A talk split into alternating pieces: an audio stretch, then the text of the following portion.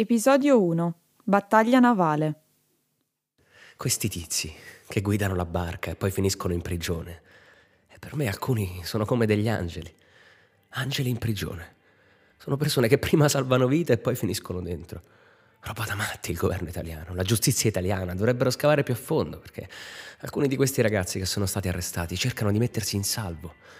Perciò che Dio li aiuti, perché hanno messo in salvo anche altra gente, gente come me. F, militante biafrano. Nell'ultimo decennio l'Italia ha processato e incarcerato centinaia di persone per aver guidato una barca. Parliamo dei cosiddetti scafisti, l'etichetta che ha fatto da capro espiatorio per le politiche migratorie attuate dal nostro paese e dalla fortezza Europa. Ma la libertà di movimento è un diritto, non un reato. Io sono Virginia Tallone. Io sono Alice Beschi e questo è Capitani, un podcast d'inchiesta che racconta il cono d'ombra dietro alla parola scafista, a partire dalle storie delle persone a cui questa etichetta è stata cucita addosso. Le storie sono definite da chi ha più potere. Questa non fa eccezione.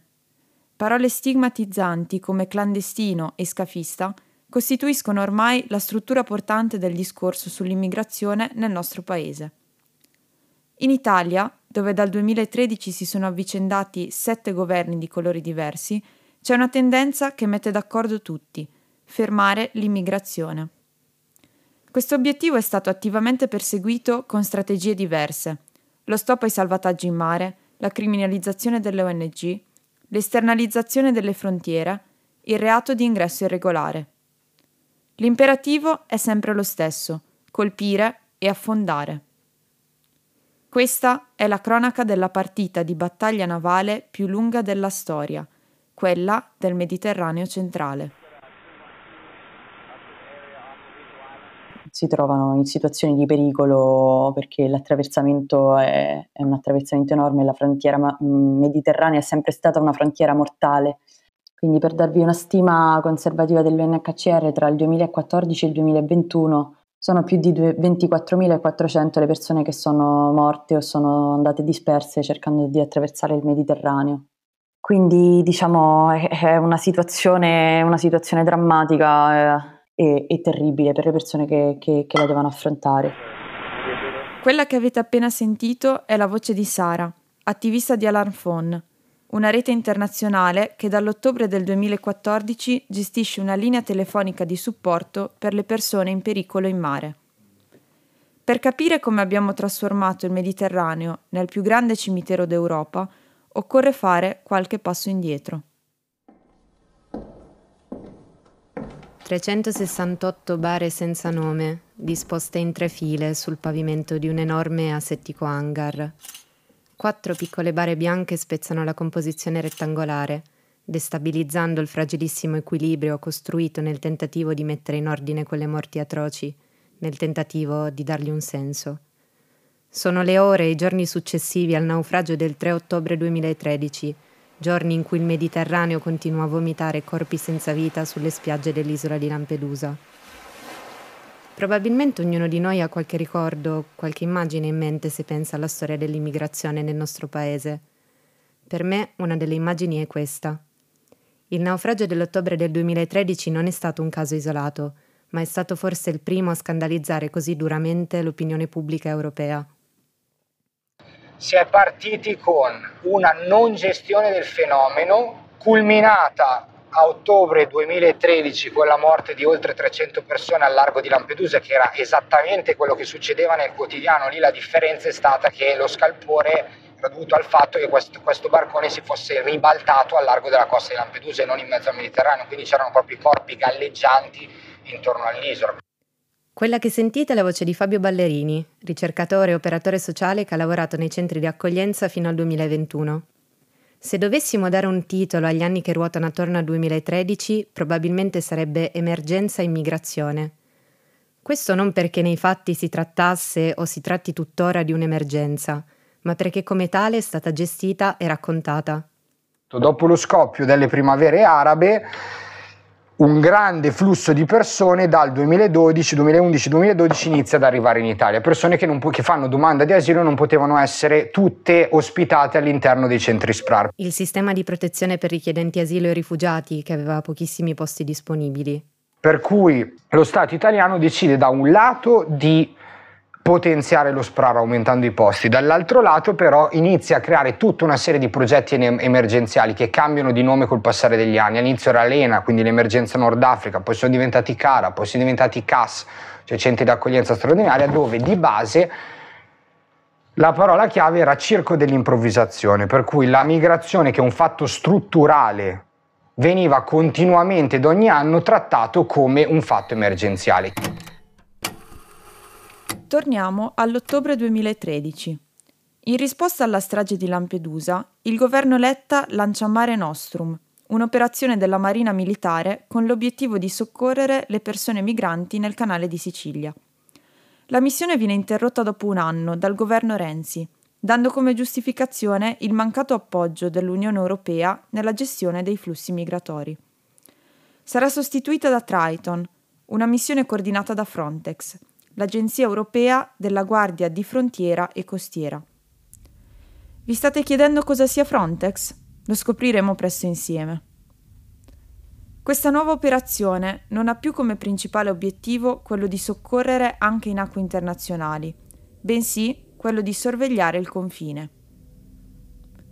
Questo non significa non intervenire in caso di necessità, come d'altronde impone la legge del mare ma di fatto sancisce la direzione verso politiche di controllo e sorveglianza, più che umanitarie. La stessa logica sarà quella delle missioni successive, come Temis, per fare un esempio, o la missione collaterale Sofia, poi sostituita da Irini. Con l'interruzione di Mare Nostrum e lo stop ai salvataggi in mare, diverse organizzazioni non governative decidono di attivarsi per salvare vite nel Mediterraneo. In quegli anni il discorso sull'immigrazione va sempre più in direzione securitaria e l'ONG vivono un lungo processo di criminalizzazione. Inizia con alcuni aggettivi come taxi del mare e amici dei trafficanti. Continua con indagini e fermi e culmina nei decreti sicurezza del 2019 e nel decreto ONG del governo Meloni. Questo tema continua a infiammare il dibattito pubblico ancora oggi, ma con una ricerca un po' più attenta ci si rende presto conto che si tratta di tanto fumo e poco arrosto. Una cosa è certa, nonostante i numerosi tentativi, non c'è mai stata una sentenza di condanna. La criminalizzazione dell'ONG è in realtà funzionale alla strategia di controllo dei confini che ha fatto da bussola per le politiche migratorie italiane ed europee. Sarebbe impossibile farne un quadro completo in questo episodio, ma possiamo intanto raccontare tre processi chiave. L'esternalizzazione delle frontiere, la militarizzazione dei confini e la criminalizzazione delle persone in movimento. Con gli accordi Schengen eh, all'inizio degli anni 90 e la dissoluzione delle frontiere interne si è cominciato a porre anche un problema delle frontiere esterne europee e, e si è cominciato a configurare un sistema coordinato di, di gestione della frontiera. Il processo di esternalizzazione delle frontiere è un processo complesso che vede coinvolti stati eh, che vanno dalla Turchia al Marocco al Senegal, alla Mauritania, al Niger, alla, al Ruanda.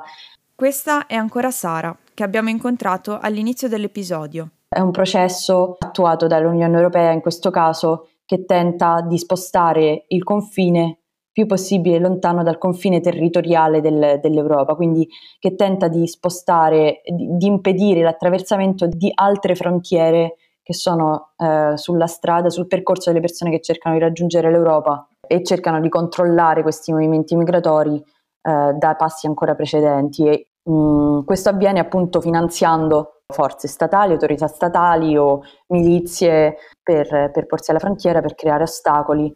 L'esternalizzazione coinvolge quindi diversi attori, istituzioni dell'Unione Europea, Stati membri, paesi terzi, ma anche organizzazioni come l'UNHCR e l'OIM, Organizzazione Internazionale delle Migrazioni. Se ti interessa approfondire ti consigliamo di iniziare con la lettura del report di ASGI su questo tema. Trovi il link nella descrizione dell'episodio. Qui ci limitiamo a sottolineare che si tratta di iniziative con l'obiettivo di contenere e controllare i flussi migratori. In sostanza se ne delega la gestione a paesi terzi in posizioni strategiche, attraverso grandi finanziamenti economici e accordi politici. È il caso degli accordi tra Unione Europea e Turchia del 2016, per fare un esempio probabilmente familiare a chi ci ascolta. Come sottolineano diverse ricerche e osservatori, in molti casi queste iniziative hanno ingrassato le tasche della criminalità organizzata e aumentato la violenza di milizie e corpi di polizia alle frontiere. È quello che è successo con il Memorandum Italia-Libia, inaugurato nel 2017 dall'allora ministro dell'Interno Marco Minniti, governo Gentiloni, e rinnovato negli anni da tutti i governi successivi. Come è ben noto, la Libia è un teatro di guerra tra milizie e governi concorrenti, in cui le persone migranti sono trattenute in lager dove subiscono torture, abusi e violenze. Nonostante questo, l'Italia considera la Libia un porto sicuro e fornisce supporto economico, tecnologico e logistico alla sua cosiddetta Guardia Costiera. In cambio, quest'ultima intercetta e riporta indietro le imbarcazioni con a bordo migranti. Queste pratiche si definiscono respingimenti delegati. Mettete un segnalibro qui perché ne parleremo meglio nel prossimo episodio. La Libia non è l'unico paese che Italia e UE finanziano per trattenere i flussi migratori nel Mediterraneo centrale. Recentemente l'attenzione si è spostata sulla Tunisia. I finanziamenti rispondono a due necessità. Rendere più efficace la guardia costiera nell'intercettazione delle imbarcazioni e sviluppare accordi per i rimpatri delle persone che arrivano in Italia. Su questo tema vi consigliamo la lettura delle inchieste raccolte in The Big Wall, l'osservatorio di IRPI Media e ActionAid, Quest'ultimo sottolinea che l'Italia sta spendendo quasi un miliardo di euro per esternalizzare i suoi confini, arricchendo apparati repressivi e reti di trafficanti. L'obiettivo? Trattenere i flussi migratori e allontanare il tema dall'opinione pubblica, a scapito dei diritti umani delle persone in movimento. La, il processo di militarizzazione è un lato di questo processo di esternalizzazione, ma è anche diciamo, una linea parallela perché vede coinvolti altri, anche altri circuiti economici che valgono miliardi di euro. La militarizzazione frontiere coinvolge compagnie di sicurezza privata che insomma sviluppano tecnologie eh, mettono in campo tecnologie di, di, sorveglianza e di controllo delle frontiere, spesso lungo dinamiche che sono ancora oggi poco esaminate perché queste enormi compagnie di sicurezza privata come G4S o Leonardo non sono apolitiche chiaramente, quindi ci sono, ci sono veramente tantissimi livelli di interesse in gioco. Eh, chiaramente tutti sulla pelle delle persone che cercano di arrivare in Europa eh, e che spesso infatti costano la vita alle persone in movimento. La giustificazione ufficiale di questo tipo di politiche è sempre stata quella di voler agire sulle cause profonde delle migrazioni e di voler evitare altre morti alle frontiere. Rispetto al primo punto, se la maggioranza dei finanziamenti è rivolta a militarizzare le frontiere e a foraggiare paesi di transito, come Egitto, Libia e Tunisia, c'è davvero la volontà di agire sulle cause profonde? Rispetto al secondo punto, i dati dimostrano chiaramente che le morti sono solo aumentate. Ma come si suol dire, lontano dagli occhi, lontano dal cuore. Spostare i confini significa anche allontanare le responsabilità delle morti, delle violenze e delle violazioni dei diritti umani che avvengono su quelle frontiere. La fortezza Europa continua a scavarsi intorno un fossato sempre più profondo, che la rende di fatto inaccessibile a migliaia e migliaia di persone. Questa inaccessibilità passa in primis attraverso la criminalizzazione delle persone in movimento. Entrare irregolarmente in Europa è reato. Entrare legalmente è possibile? Ne abbiamo parlato con Maria Giulia Fava, avvocatessa e attivista dell'Arciporco Rosso di Palermo, che conosceremo meglio nei prossimi episodi. Come sappiamo, le politiche europee e italiane sono politiche di chiusura delle frontiere.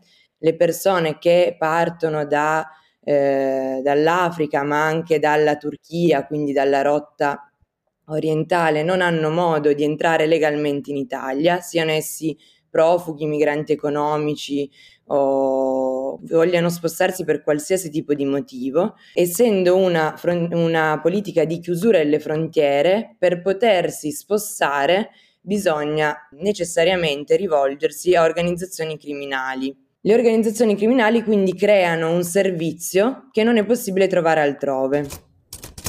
Questo racconto è partito dalla strage di Lampedusa.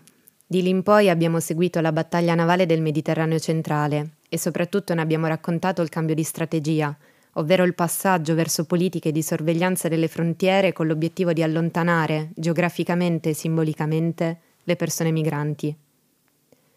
In realtà il 2013 segna anche l'inizio di un processo che è poi il centro di questo podcast, ovvero la caccia europea ai trafficanti di esseri umani. E questo è uno degli obiettivi dichiarati dalle politiche che abbiamo raccontato. Nei fatti questo intento si è tradotto in un imperativo specifico, arrestare gli scafisti, cioè coloro che guidano le barche di migranti nel Mar Mediterraneo. Questa è una cosa che ci preme molto in questo periodo storico, perché si è arrivati a eh, puntare il dito e accusare le ONG, quindi iniziare procedimenti penali contro le ONG per reati, che è una cosa che se fosse successa dieci anni fa ci sarebbe sembrato assurdo. Cioè, com'è possibile che chi salva le persone in mare viene, cioè passa al fatto che sia un criminale? Questa cosa è stata possibile perché per anni questa cosa è stata fatta nei confronti dei migranti stessi essere attenti alla tematica degli scafisti, cioè alla tematica di migranti criminalizzati perché hanno aiutato altri migranti a oltrepassare illegalmente una frontiera, che niente hanno a che fare con organizzazioni criminali, è fondamentale non solo per i diritti di questi migranti, ma perché poi se non si guarda i diritti di chi sta sotto di sé, degli ultimi, di chi ne ha meno di sé, poi vengono attaccati anche i tuoi e quindi ora vengono attaccati le ONG. Se noi non siamo attenti al primo passo e non lo vediamo come un passo che riguarda tutti, il rischio che anche i nostri diritti, visto che sono diritti umani e i diritti umani sono di tutti e un diritto umano violato è un diritto umano violato per tutti, se non si fa attenzione a questo, c'è il rischio che si andrà sempre oltre, sarà sempre più difficile